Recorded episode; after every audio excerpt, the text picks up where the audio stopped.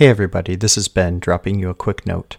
Our editors have been working hard to get episodes finished to release on schedule with the reading of the week. Our hope is that listeners will have the chance to engage with the content and share meaningful ideas in their circles of family, friends, and church. In order to meet this goal, this episode has been released with minimal editing. We are looking for additional volunteers to join the team and help with editing, social media management, and content creation. If you are interested, please reach out to us on Facebook or email latterdaypeacestudies at gmail.com. You can also donate to the project, helping us cover the costs of things like website hosting and podcast platform fees. Donations can be made through PayPal by going to our website, latterdaypeacestudies.org, clicking Get Involved, and scrolling down to the donate box. Thanks so much to all who have helped out and donated over the years. We are sincerely grateful. Latter day Peace Studies is produced by peace loving members of the Church of Jesus Christ of Latter day Saints. Any views expressed herein are not to be taken as official positions of the Church or its authorities. Latter day Peace Studies presents Come Follow Me. I'm Christopher Hurtado. And I'm Ben Peterson. Thank you for joining us as we discuss this week's reading of Come Follow Me as outlined by the Church of Jesus Christ of Latter day Saints. Our hope is that as we discuss the Scriptures, we will come to a more perfect understanding through experiencing the atonement of Jesus Christ and find greater peace in our lives. All right, welcome back, everybody. We are covering the book of Esther today, and I have an ultra special guest. I uh, have my wife, Ashley, here with me today to record on the book of Esther. Welcome, love. Hi, everyone. So, uh, Ashley decided that when the book of Esther was coming up, she was interested in discussing this with me. And we have spent the past several days talking about this. So hopefully we will still have some, some more things to talk about in the podcast. well, actually, our daughter has been bringing it up a lot because she's been hearing us talk about it and she wanted to know when is this happening? And so it, it definitely has been a lot of our conversation. I grew up in St. Louis in, I wouldn't say predominantly Jewish, but a about a third of my classmates were Jewish, and this was one of their favorite stories and holidays.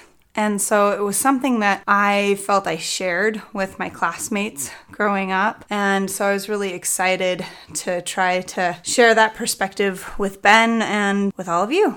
Here we go with the book of Esther. This is the only book in the Jewish Bible that is not attested in the Dead Sea Scrolls. So you look at the Dead Sea Scrolls, they don't have anything about the book of Esther in it. In fact, the book of Esther first appears in the Greek translation of the Bible, the Septuagint. And so it was at least in terms of the sources, the oldest source that we have is Greek. And then there were some translations into Hebrew. Now, it's possible that there were some Hebrew sources that they used to include it in the Septuagint translation, but none of those sources survived or existent in the Dead Sea Scrolls. It kind of makes sense, though, because even in the Jewish tradition, the book of Esther doesn't really gain canonical status until several centuries later. And so it kind of takes a while for it to gain traction there. So Esther's name is Persian, but her Hebrew name is Hadassah, which means myrtle, like the flower. Esther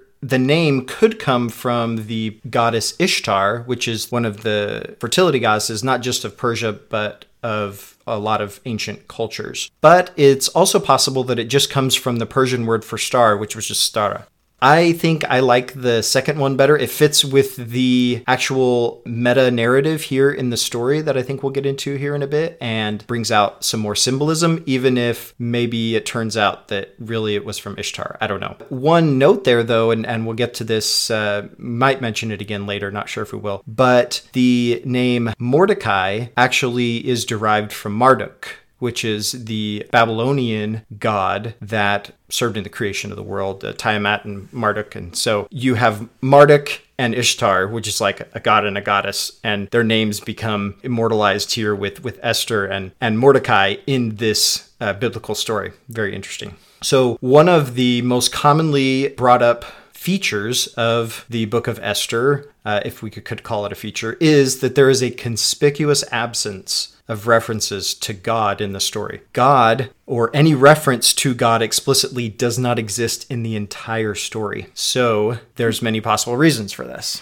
Neither does covenant, temple, sacrifice, a lot of the things that we've come to know throughout the Old Testament to denote a religious practice. The single religious practice that we could pull out is fasting. Um, but Yeah, no, good point. The references to God, as we'll get to, would be something very subtle, really only hints, which is a major theme in this book. And, you know, even that is kind of an ironic way of putting it because the theme itself is hinted at. And so it's like hints of hints. Very interesting structure, the way that that goes. So, some other possible reasons why you might have this story that has no inclusion of references to God. This could be something like a literary device that highlights the godlessness of the story as a whole or of the time period that it sits in. Obviously, we're talking about exile here. The Jews have been taken into exile to Babylon, and then Babylon's been taken over by Persia. So they're in Persia now. This is the exilic period. Could be anywhere from 550 BC to 333 BC. I know that's like over a 200 year time period, but it's set somewhere in that time. I say set because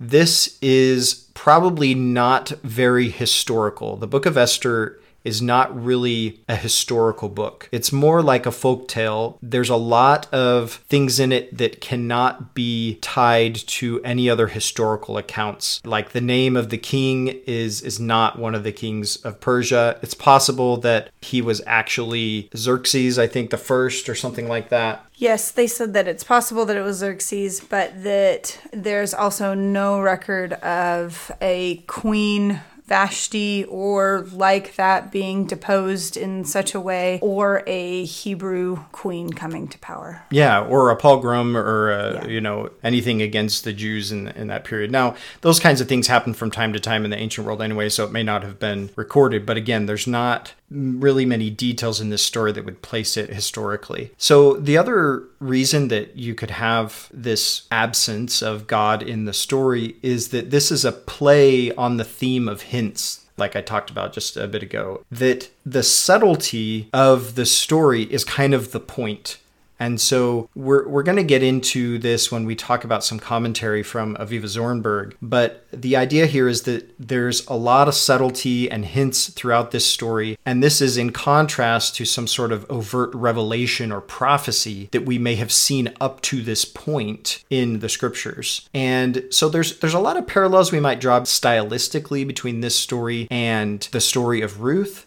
Uh, but even Ruth obviously mentions God a whole lot more and is focused on on that concept. And this tale of Esther really just again doesn't get into that at all. As we mentioned before, this is written not originally as scripture but like a folk tale, and it later became adopted as scripture. It might be something that we could call like historical fiction. In any case, it also appears to be something like an etiological tale that is used to explain the celebration of Purim by the Jews. This holiday may have come to be celebrated, and then they needed a reason to explain that. I had actually read that they couldn't find a Persian holiday that did correlate with this exactly. It seemed to be maybe a mesh of some of the holidays, that it could have been that they had adopted some of different traditions, but that there was no set Persian holiday that this was adopted from. Yeah, that probably seems more likely a better explanation of it.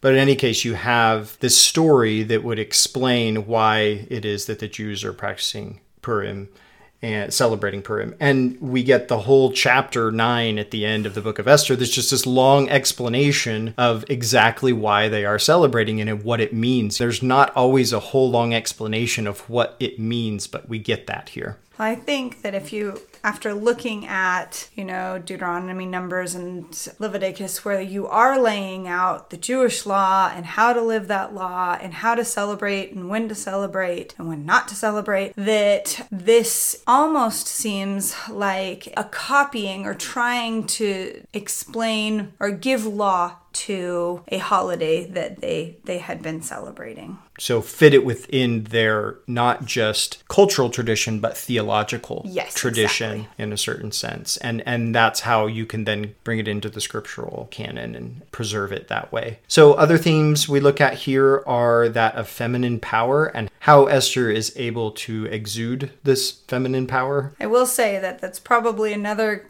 reason that I volunteered to be on this podcast because two men speaking on the femininity and power of, of, of this woman, uh, sexuality that will definitely come out here, might not quite have the Authority. um,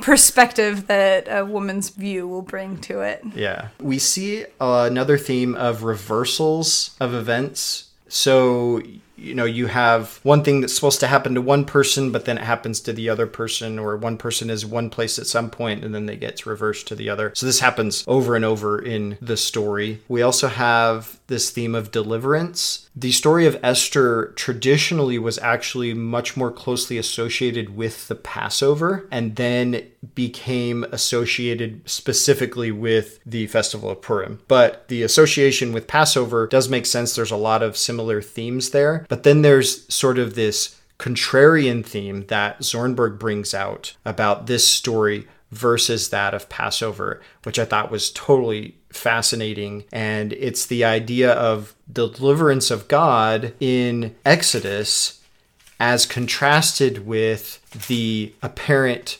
godlessness that we talked about before, the conspicuous absence of God in this story, and how that comes out in the Jewish Midrash in terms of the idea that God would hide his face. And so I think that's an interesting tie there. Another theme that we were discussing just before we started recording that we threw in there that my wife brought up was this idea of the persistence of Jewish identity and this phrase against all odds. So the word Purim is the plural of the word for lot. It's the festival of lots. And what we mean by lots is like something you cast that is a like a die, right? You, you cast the dice and this is a game of chance. And this is done by by Haman in order to determine the date that this pogrom is going to happen. And so we have this festival of lots, and what happens instead of the Jews being destroyed is that they triumph over their enemies. And so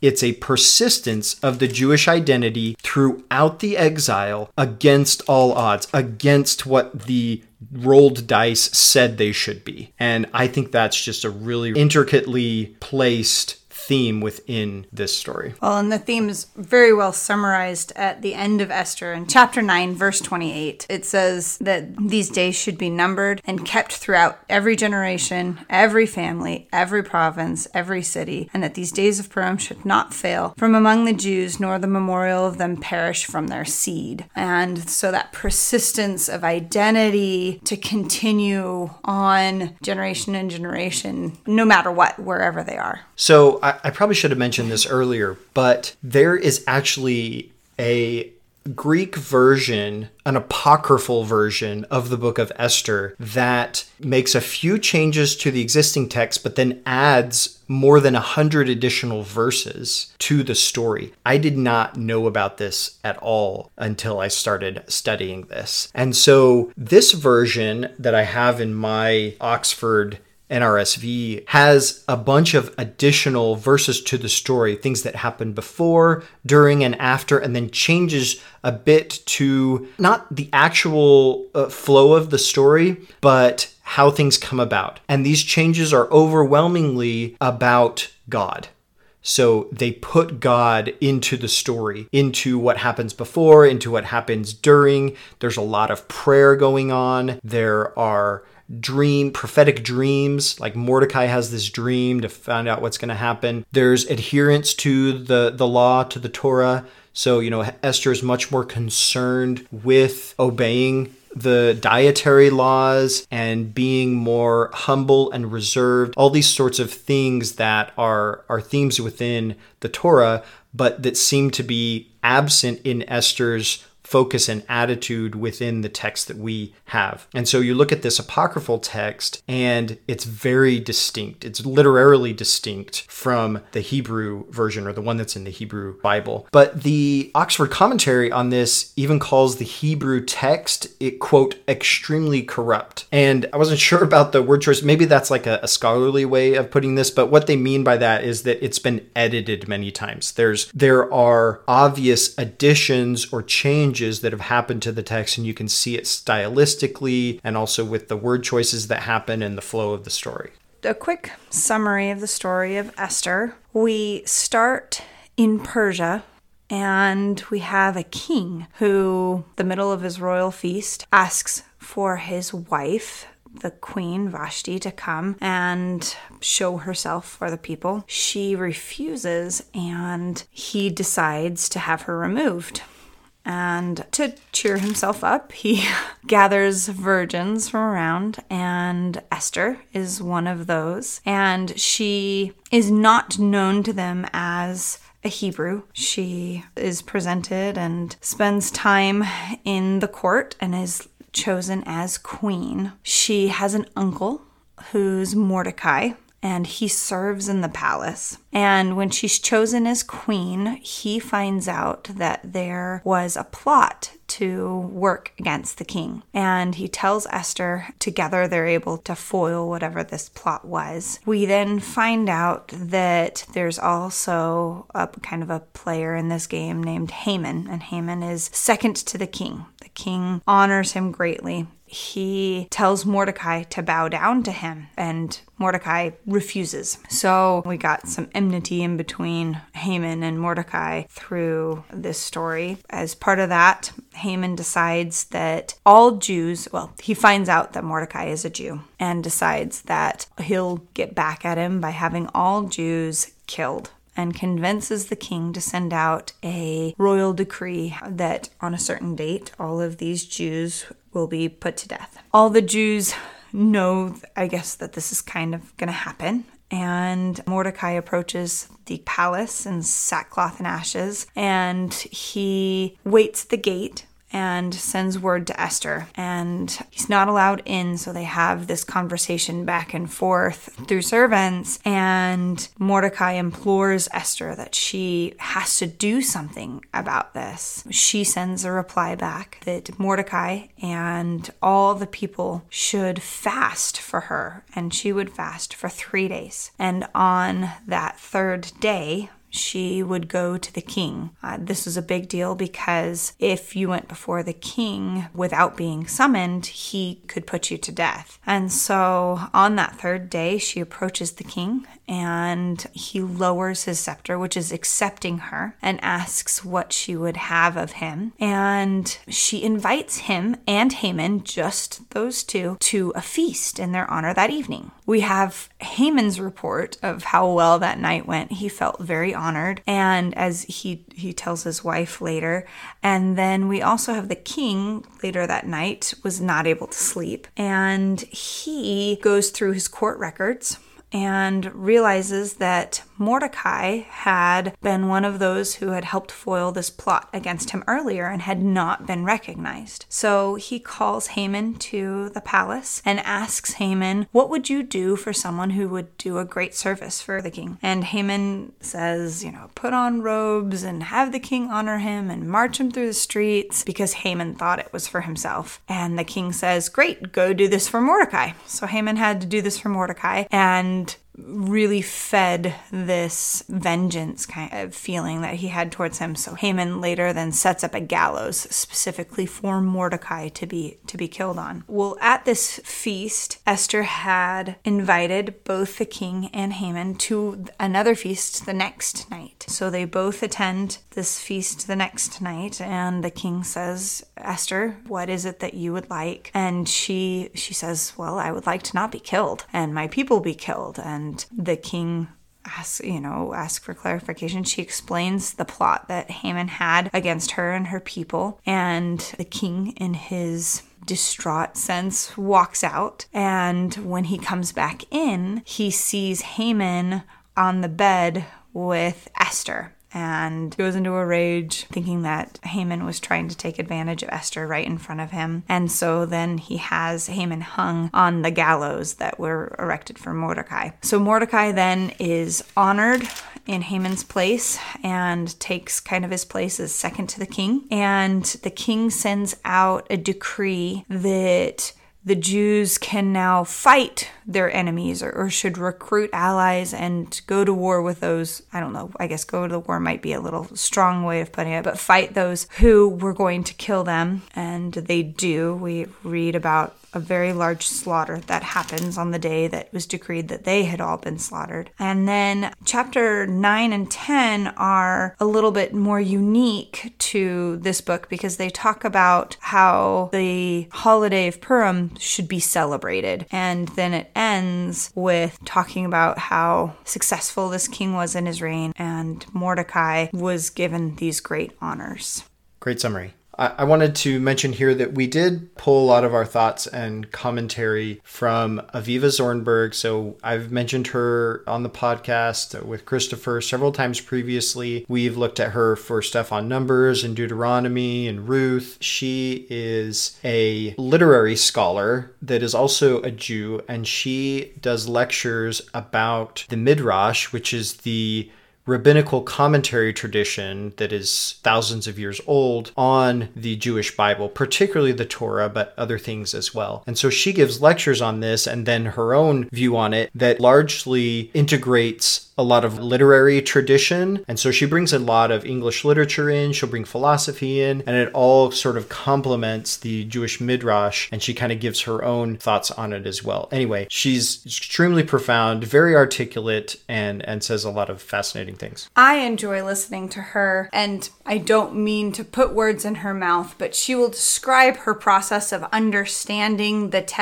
texts and and comment on the fact that this is different than what other scholars might see or feel. And I would attribute what she is saying to listening to the Spirit, having personal revelation, understand. And that's one of her big themes is read this text to understand it for yourself and pull in all these different ones and and put it together in a way that's best for you to understand and I, that resonates with me a lot so I would also recommend. Yeah, one of the themes that Zornberg brought up when she talked about Deuteronomy was the idea that Moses, when he's speaking to the people, is he's trying to get them to intuit something. He doesn't want to come out and say it. He wants them to intuitively understand what he's saying. And that seems to be a really common theme here. Also in the book of Esther, there seem to be hints at things. There seem to be these things that we're, we're supposed to understand without being explicitly told them. And, and if we understand understand them, that's an indication of what I might call our spiritual maturity. And so I think that Zornberg kind of goes into that concept that we are invited to really take a hint, so to speak, as we read through the book of Esther. So I'm going to go through some of my commentary on some of the verses throughout the scripture, and I think maybe we'll save some of the Zornberg stuff till the end, unless it just like has to be mentioned as as we're going. Well, with your take the hint, I think the book of Esther is an excellent example because both Mordecai and Esther are struggling with taking a hint, with trying to figure this out on their own. You know, you're kind of saying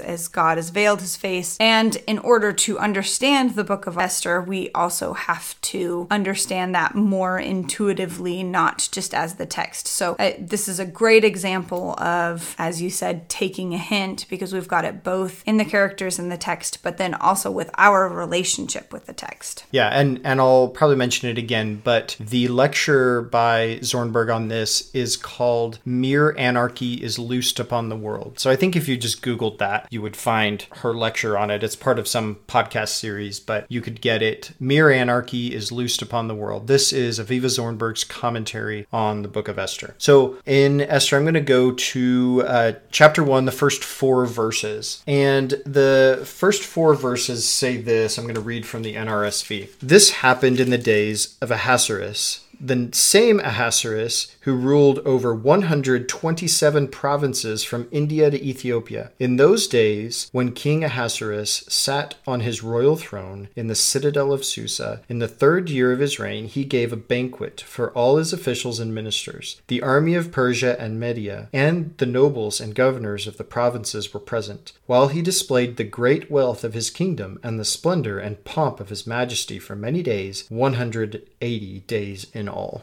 Okay, so this is the king of Persia putting on display his power, the majesty of his kingdom, but there's these hints of weakness going on. Why do you need to push this narrative of your power and authority and majesty so greatly unless you have some sort of tenuous grip on your authority. It seems that this king, no matter how powerful he is in terms of the ability he has to command, there is some incompetence. There is some distrust that is brewing among his subjects he relies too heavily on his advisors. He doesn't seem to kind of make his own decisions about things. He's he's always deferring. In fact, you know, he straight up gives Haman full authority, crowns him, puts a robe on him, and then does the same to Mordecai, right? That's the reversal. And the idea here is that he is really passing the buck or passing the authority to others. And this starts off right off the bat with this story of Vashti, who won't even come at his summons to this great banquet festival that he's throwing as a display of his power, and his wife won't even come. And so this is like right off the bat a slap in the face to his authority, and he can't let it stand, but he doesn't even know what to do about it right? This is already showing that he has this tenuous grip on authority. He immediately goes to his advisors. I don't know what to do because my wife won't obey me. And it's like, obviously, if you have to go to these lengths, there's some other problem going on. You don't have authentic power. You don't have organic authority. You've got bigger issues than the fact that you think people aren't obeying you. There's something going on below the surface here, behind the scenes with this point, I love what we see that Esther brings to him and to his relationship because in contrast of Vashti refusing him and being removed and making him feel weak or seem weak. Then we go to later on then in the texts, Esther treats him like a king invites him specially to her banquet and recognizes him and his power and defers to his defer authority. to defers to his authority and bolsters him and in that i see that night of not being able to sleep and going over the, cur- the court records i see that as an awakening to his power responsibility. And the first thing that he does with that is to then act or try to act. Again, he still defers to Haman on how to act, but oh, I have to recognize this person who serves me. I, I need to do something more. And so we do see this change in the text and a good example of again the power of femininity and what that can bring in a relationship yeah esther uh, has some archetypal feminine stuff going on here there's a lot to analyze within her character, I think. It says multiple times in the text that she's admired by all who see her, and the king instantly falls in love with her. And it seems you can't be in the same room with Esther and not love her. She is the star. That's her name. She's a star. She's shining. So, to the point of this femininity, the power that she has. Like you were saying, it's like she is giving birth to the king, right? So I was trying to put this into words earlier. It's it's a little difficult because in our language and in our culture, having somebody support can be also seen as subjugation. And especially since we're talking about a slave here, it's very difficult to mm. we're walking a fine line on talking about her motivations and what she can do. But we're also talking about what the one power she really did have. Um, and the power that Vashti also had and refused to dis- display is really where that goes and how to wield that. Seems like Esther's a- able to do it more subtly, right? Yes. That, that Vashti was more overt about it, but Esther's genius and her skill and her beauty and her, you know, what's admired about her is that she wields that power in a more powerful way by being more subtle. By being more subtle, by being more in the background where she can help. Veiled, right? Veiled, yes, hidden. She had shewed not her people is one of the things that Yeah, yeah. She doesn't yet. Her not- identity as a Jew is not even known. Yes. So that's a good point. Like so there's, there's, some lot, going on here. There's Yeah. a lot that's hidden here, but she uses this from behind the veil to support, to expound, and to support the positive features instead of of the negative. nurture. Yeah, nurture. That's a great word. Yes. trying to pull out all these feminine words, right? so next in the story, we have that part where there is this plot to kill the king. Now, Mordecai is uh, ostensibly some sort of court official. That's why he's always hanging around the palace and at the gate. There's certain times he refuses to go in, but he's he's there. He's privy to what's kind of going on. He understands the workings of the, the politics of the court and everything, and he seems to get word of either overhear or or get rumor of this plot to assassinate the king by two of these eunuchs. But the idea that I kind of saw here is that somehow this plot is happening in a place that is more public than you might think. If people are going to plot to assassinate the king, they should be, you know, down a dark alley or, or you know somewhere else that they can't be found out. But somehow they feel comfortable enough with their plot to do it in a place that could be overheard or found out. Now, this could be, you know, just kudos to Mordecai for his, you know, intelligence network or something. Or it could be, again, the idea that the king has sort of a tenuous grip on his authority and that these people aren't really afraid of who might overhear because they think that plenty of people might share their sentiments. And so I think that, again, what we're seeing here is that he's starting to lose his grip on this. In the beginning of the story, the verses that I read, it talks about him sitting on the throne. And one of the things that Zornberg mentions from the Midrash is that he's sitting on the throne, but he's barely on it. Like he's about to fall off, right? Is kind of the idea here. Again, he could fall off the throne at any moment. And so a lot of the things that we see in the background with the story of the king, the things that he's doing are to try to uh, bolster his authority and his power and tell people, no, I'm king. I'm the one wearing the crown, right? Uh, but ultimately, that power kind of seems to be slipping away. And the point that we were talking about with Esther is that she is somehow able to complement that authority in a way that that helps him come into who he's supposed to be, right? which we see at the end of Esther. And one of the commentaries I was reading was saying that chapter 10 seems to be superfluous. Like, why are they mentioning what that the king is doing? Well, and has the tributes and laid at the power and might, and then bringing up the fact that Mordecai was this great man. To me, this really shows that Esther took this king in this tenuous situation who probably would have lost well definitely would have lost his life without mordecai. Haman would have probably ended up ruling the kingdom and probably deposing him in some way. But she took that situation and set him squarely on the throne and help him rise to be what he could be and in doing that secures safety for her people and for herself. I didn't think I was going to mention this, but in the apocryphal book of Esther that you know mentions God a lot, it's the, the Greek version. There's actually the implication that Haman knew the two eunuchs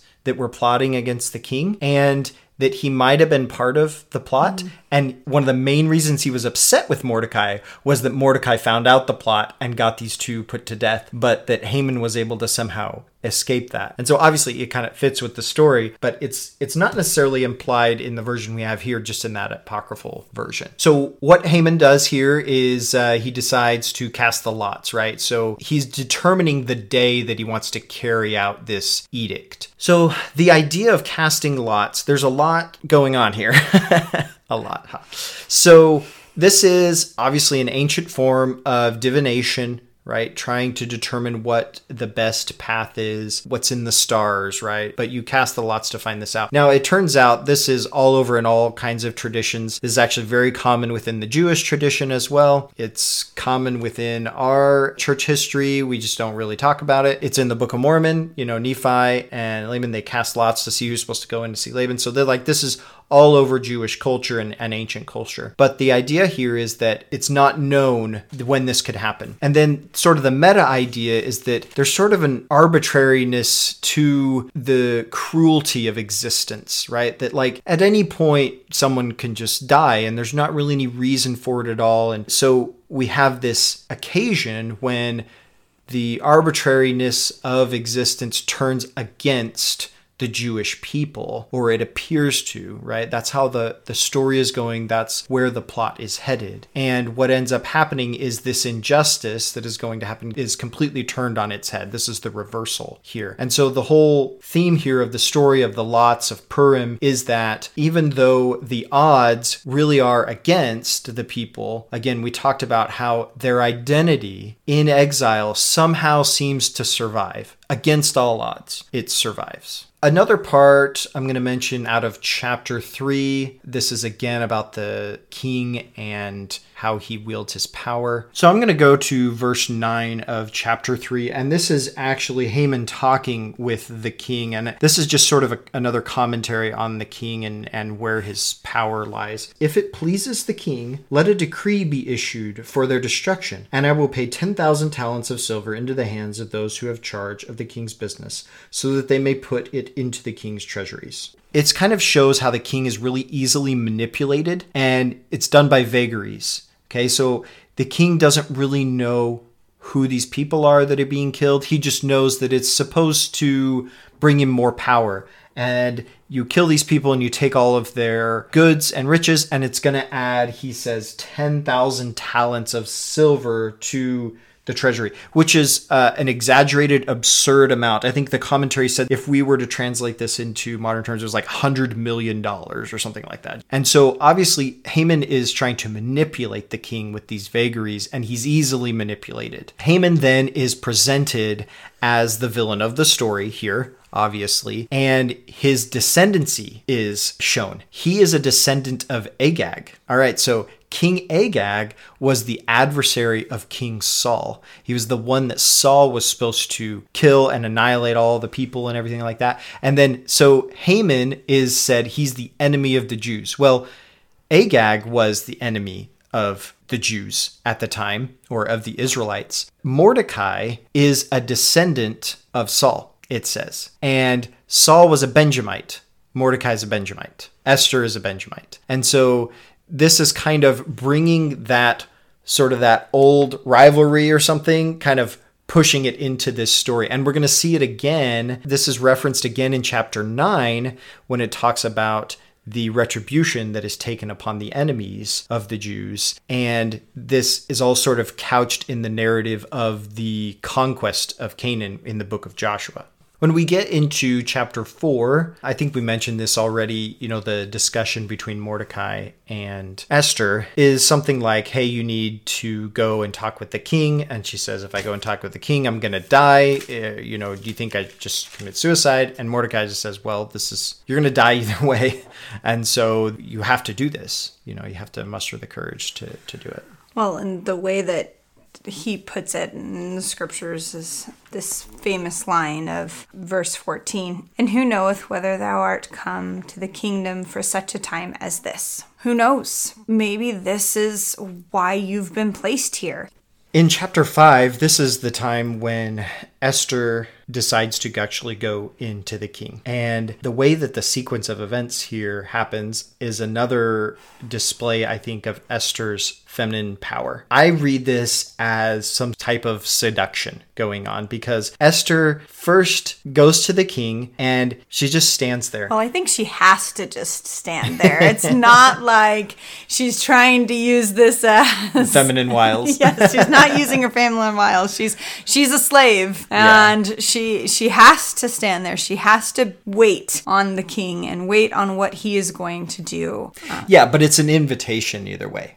Like she's inviting him to reciprocate to her, right? It's a it's obviously a step of bravery, but you know, she's all dressed up and and everything like that. And then when he he does ask her, she doesn't outright tell him what she wants. You know, I think it's important to back up just a little bit here and look at fasting and what had happened these three days before. Because if we are talking about her feminine wiles and her maybe trying to seduce the king, we look at what she just spent the last three days doing. And what Yeah. she spent the last three days doing was not eating. Hmm. And so that's not the best way to try to, you know, impress a man to look your best. And so if that is truly what she was relying on, she didn't do a very good job of that. But to me, that shows a reliance on, on God. She was trying to activate this deity that she debate about how how much she actually knew this. They were in exile how much practice there was but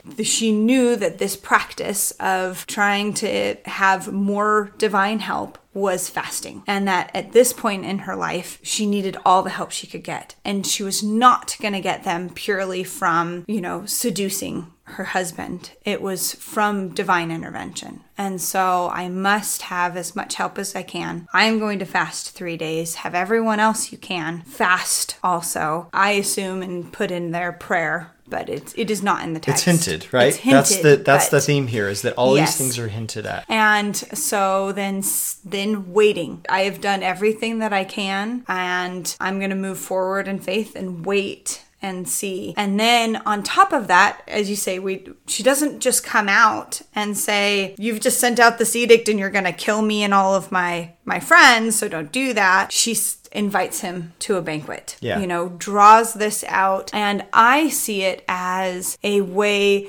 to empower him, a way to help him step into the kingship that he has, as we've talked about, really been had a tenuous grasp on. Instead of telling him what to do, inviting him to come to that conclusion himself. Yeah, I would say I don't see this when I say seduction, I don't see this as a sexual seduction. I see this as another she's hinting. She's piquing his interest. Not in a sexual sense, but in a oh, well, come and see and it's just like a little bit at a time. Right? It's veiled. And so again, we could we could say, well, this is akin to or analog to like a sexual seduction, but I think that the idea here is that just she has seductive power, and but in this instance, she's not using it in that way. She's using it in a way to lead him into, you know, like you were saying, leading it into an understanding or persuading him to give weight to her opinion. That if she would have just come out right then and said it, she has not built up that relationship yet.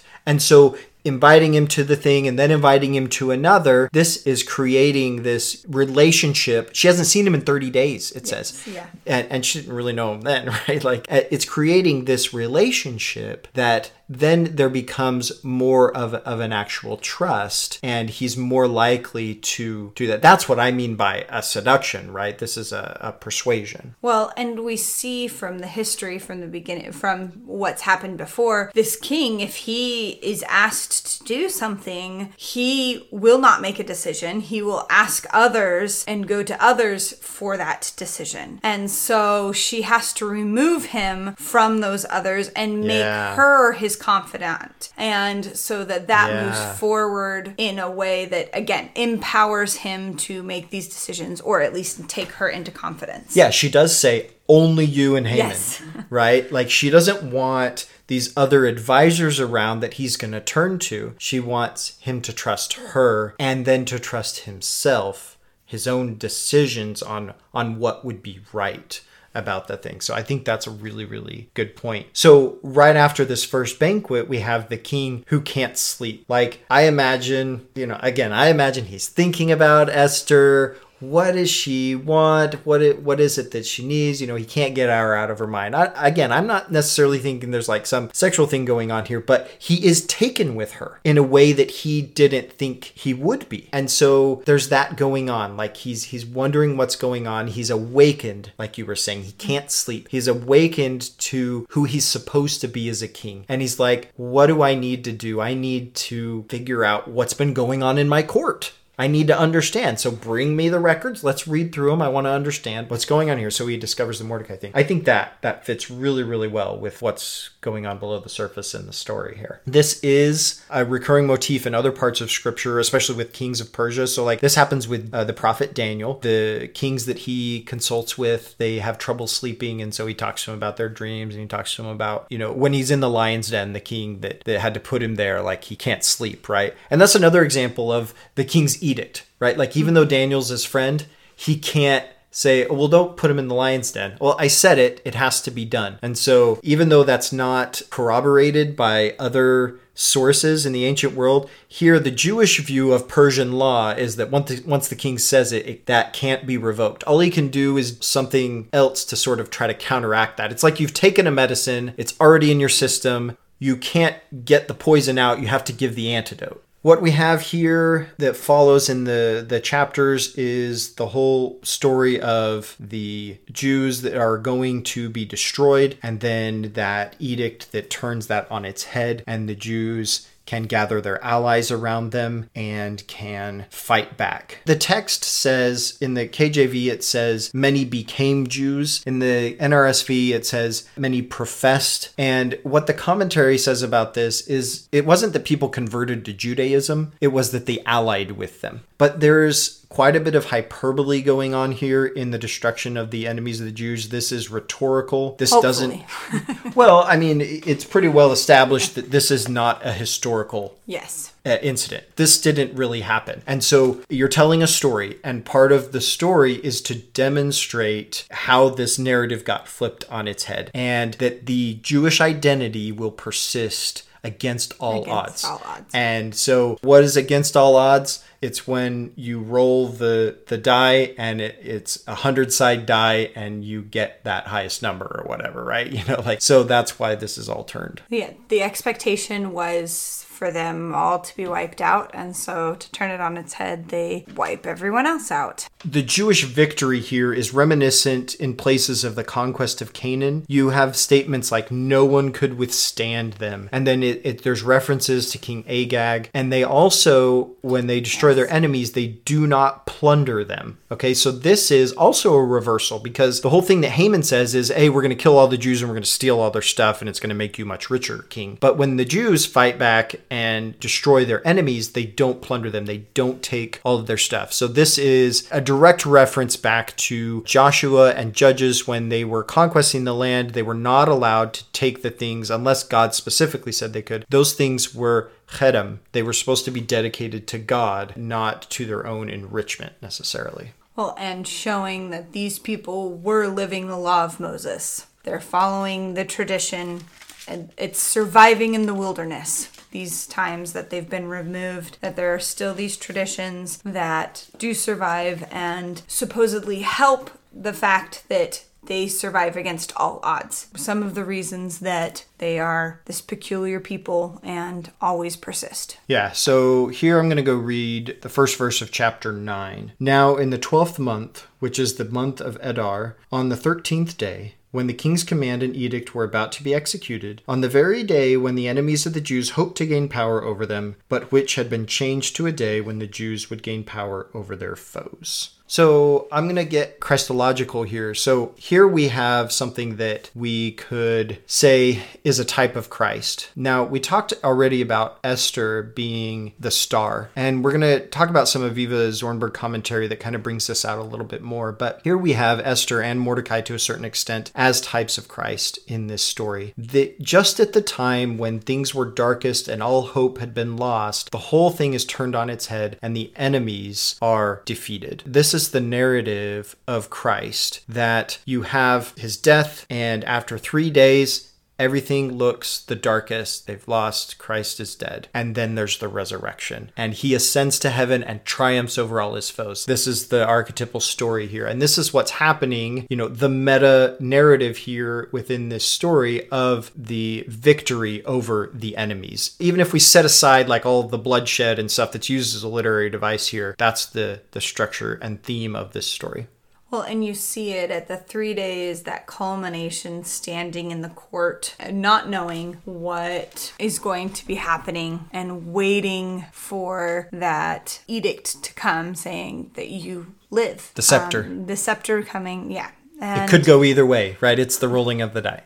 It's the yes, it's another one of those casting of the lots. Am I going to live or am I going to die in this instant? And if I die in this instant, then all is lost for all my people. But if I live, then what do I do? The lots have to be cast again. Is the king going to listen to me? Is he going to move forward? And so we, we constantly see that veiling and unveiling through the story through small steps and of course acts of faith that help to pull the, the deliverance idea through here, the resurrection, the idea that when we are in some of our darkest times, that that light can can shine and and be something that we can follow, but we still have to continue in that way and not not lose hope. Yeah.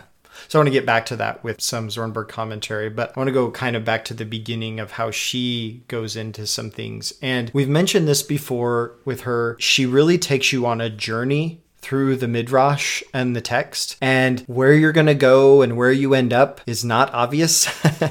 And so from my perspective it's not possible for me to take you on that same journey. I just i can't do it and there's not time to do it. And she does it way better anyway. There'd be no point in me doing it. So I highly recommend that you go and listen to her lecture. It's called Mere Anarchy is Loosed Upon the World. It's her commentary on the book of Esther. I'm sure you'll find it if you Google it. She starts off by saying that her view of the book of Esther is a tragic view. She sees that yes, there's this festival of, of Purim, which is supposed to be about celebration and laughter and joy, but that's really a veil or the other side to the coin of what she says is an ocean of tears. The mourning of the people and all that they have gone through is simply being veiled by this celebration. But really, what's going on underneath the surface is mourning, is sadness, is tears. God has delivered them from Egypt, and there's this whole period of their history in Scripture where He does these great miracles, and there's prophets and prophecy. And here she says, We've come to a point, a pivotal moment in the Jewish narrative where we are switching from that I am the God who brought you out of the land of Egypt to something else, to a God who says something like, I will surely hide my face. And this comes out in many ways, but overall within the book, we see that there is this conspicuous absence of God and that there is this Jewish sense that God has in some way abandoned them. This happens in the exile. And then, if we move forward in history, the countless pogroms that happen against Jewish people in many different countries. And then within the 20th century, we have the Holocaust, the unspeakable moment of tragedy against the Jewish people. And so again there's this sense that even in the book of Esther that they're moving into a time in which God is hiding his face from them and that things are falling apart that there's no king. I mean remember back in the book of judges says there was no king in, in, in israel that things aren't being kept in order. There's something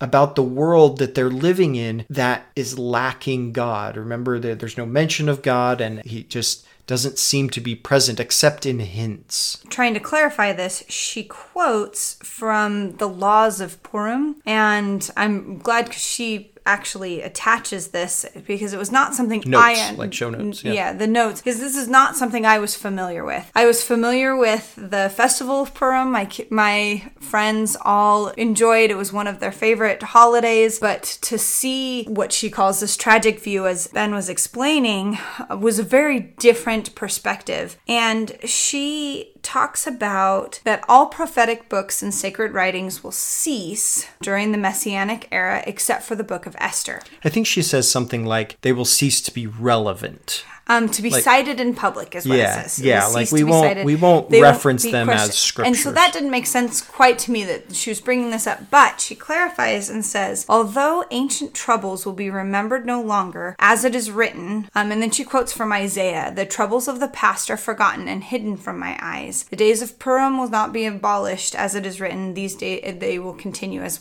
as it's quoted in Esther 9, verse 28. The quote from Isaiah is what kind of struck me. The troubles of the past are not forgotten or hidden from my eyes. The remembrance that God sees all that's happened. This past is moved forward, but then in the restoration, which we see has already happened, but the Messiah coming and this fulfillment of times, we are able to move past the trauma and into this personal relationship with God, where we are able to take this onto our individual level instead of the community level that was so prevalent before exile. So, moving from the days where this was a very community oriented religion to a time that we have a personal relationship and make those personal decisions, as Esther is showing us. To me, that kind of evokes the statement of Moses where he says, I would that all were prophet, that all in Israel prophets. And so the idea here, yeah, that, that each individual is able to pick up on the hints that God drops. There doesn't have to be this great prophecy that is given to everybody because each individual has their own intuition and understanding. And, you know, within our tradition, this might be akin to something like, you know, the gift of the Holy Ghost, that we receive personal revelation and we're able to, to understand that. And I think there's a lot of parallels there. Within some of the Midrashic commentary on Esther, there is this sense, like I was talking about, that God has hidden his face as a punishment for the way that the people have acted, right? That's why they've gone into exile. That's why they can't feel or hear the prophets anymore. But yet there's still some there's hints of these things going on. So Zornberg talks about this. Her view is not that the idea here that's being presented is that God is hiding his face to punish because of sin.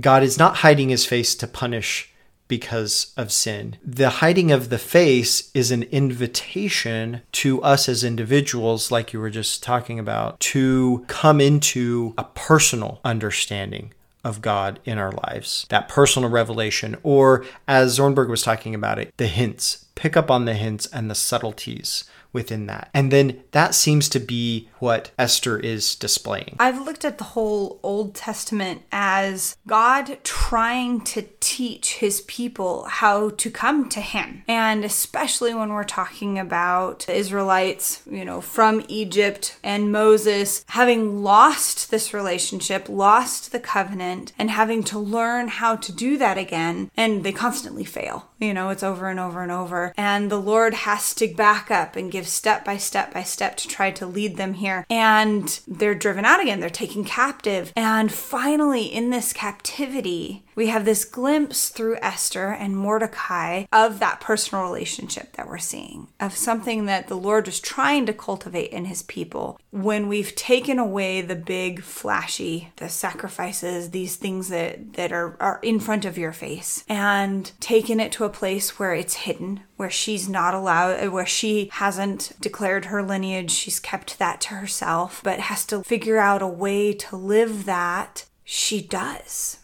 and is able to be true to herself, even in slavery. She takes that and moves forward, and as I say, as I see it, empowers a kingdom, an entire kingdom and race. The climax of the story, the seminal moment of the story, as we've talked about multiple times already and analyzed in different ways, which I think Zornberg gives some particularly fascinating commentary, is that moment when Esther stands in the court and is confronted with the possibility that she will not be accepted. Zornberg quotes some midrash here where obviously in the text it doesn't say anything about Esther praying. But when you're reading the story and thinking about what's happening, I don't think anybody that would put their place themselves in the place of Esther, I don't think anybody could possibly imagine Esther not praying in this moment, right? She's just been fasting and she's there standing. How could she not be praying? And yet there's this midrash talking about how Esther is in this moment praying. As she stands there, this moment comes when she cannot feel God anymore. She doesn't know if it's really going to happen. All of these stories she's been told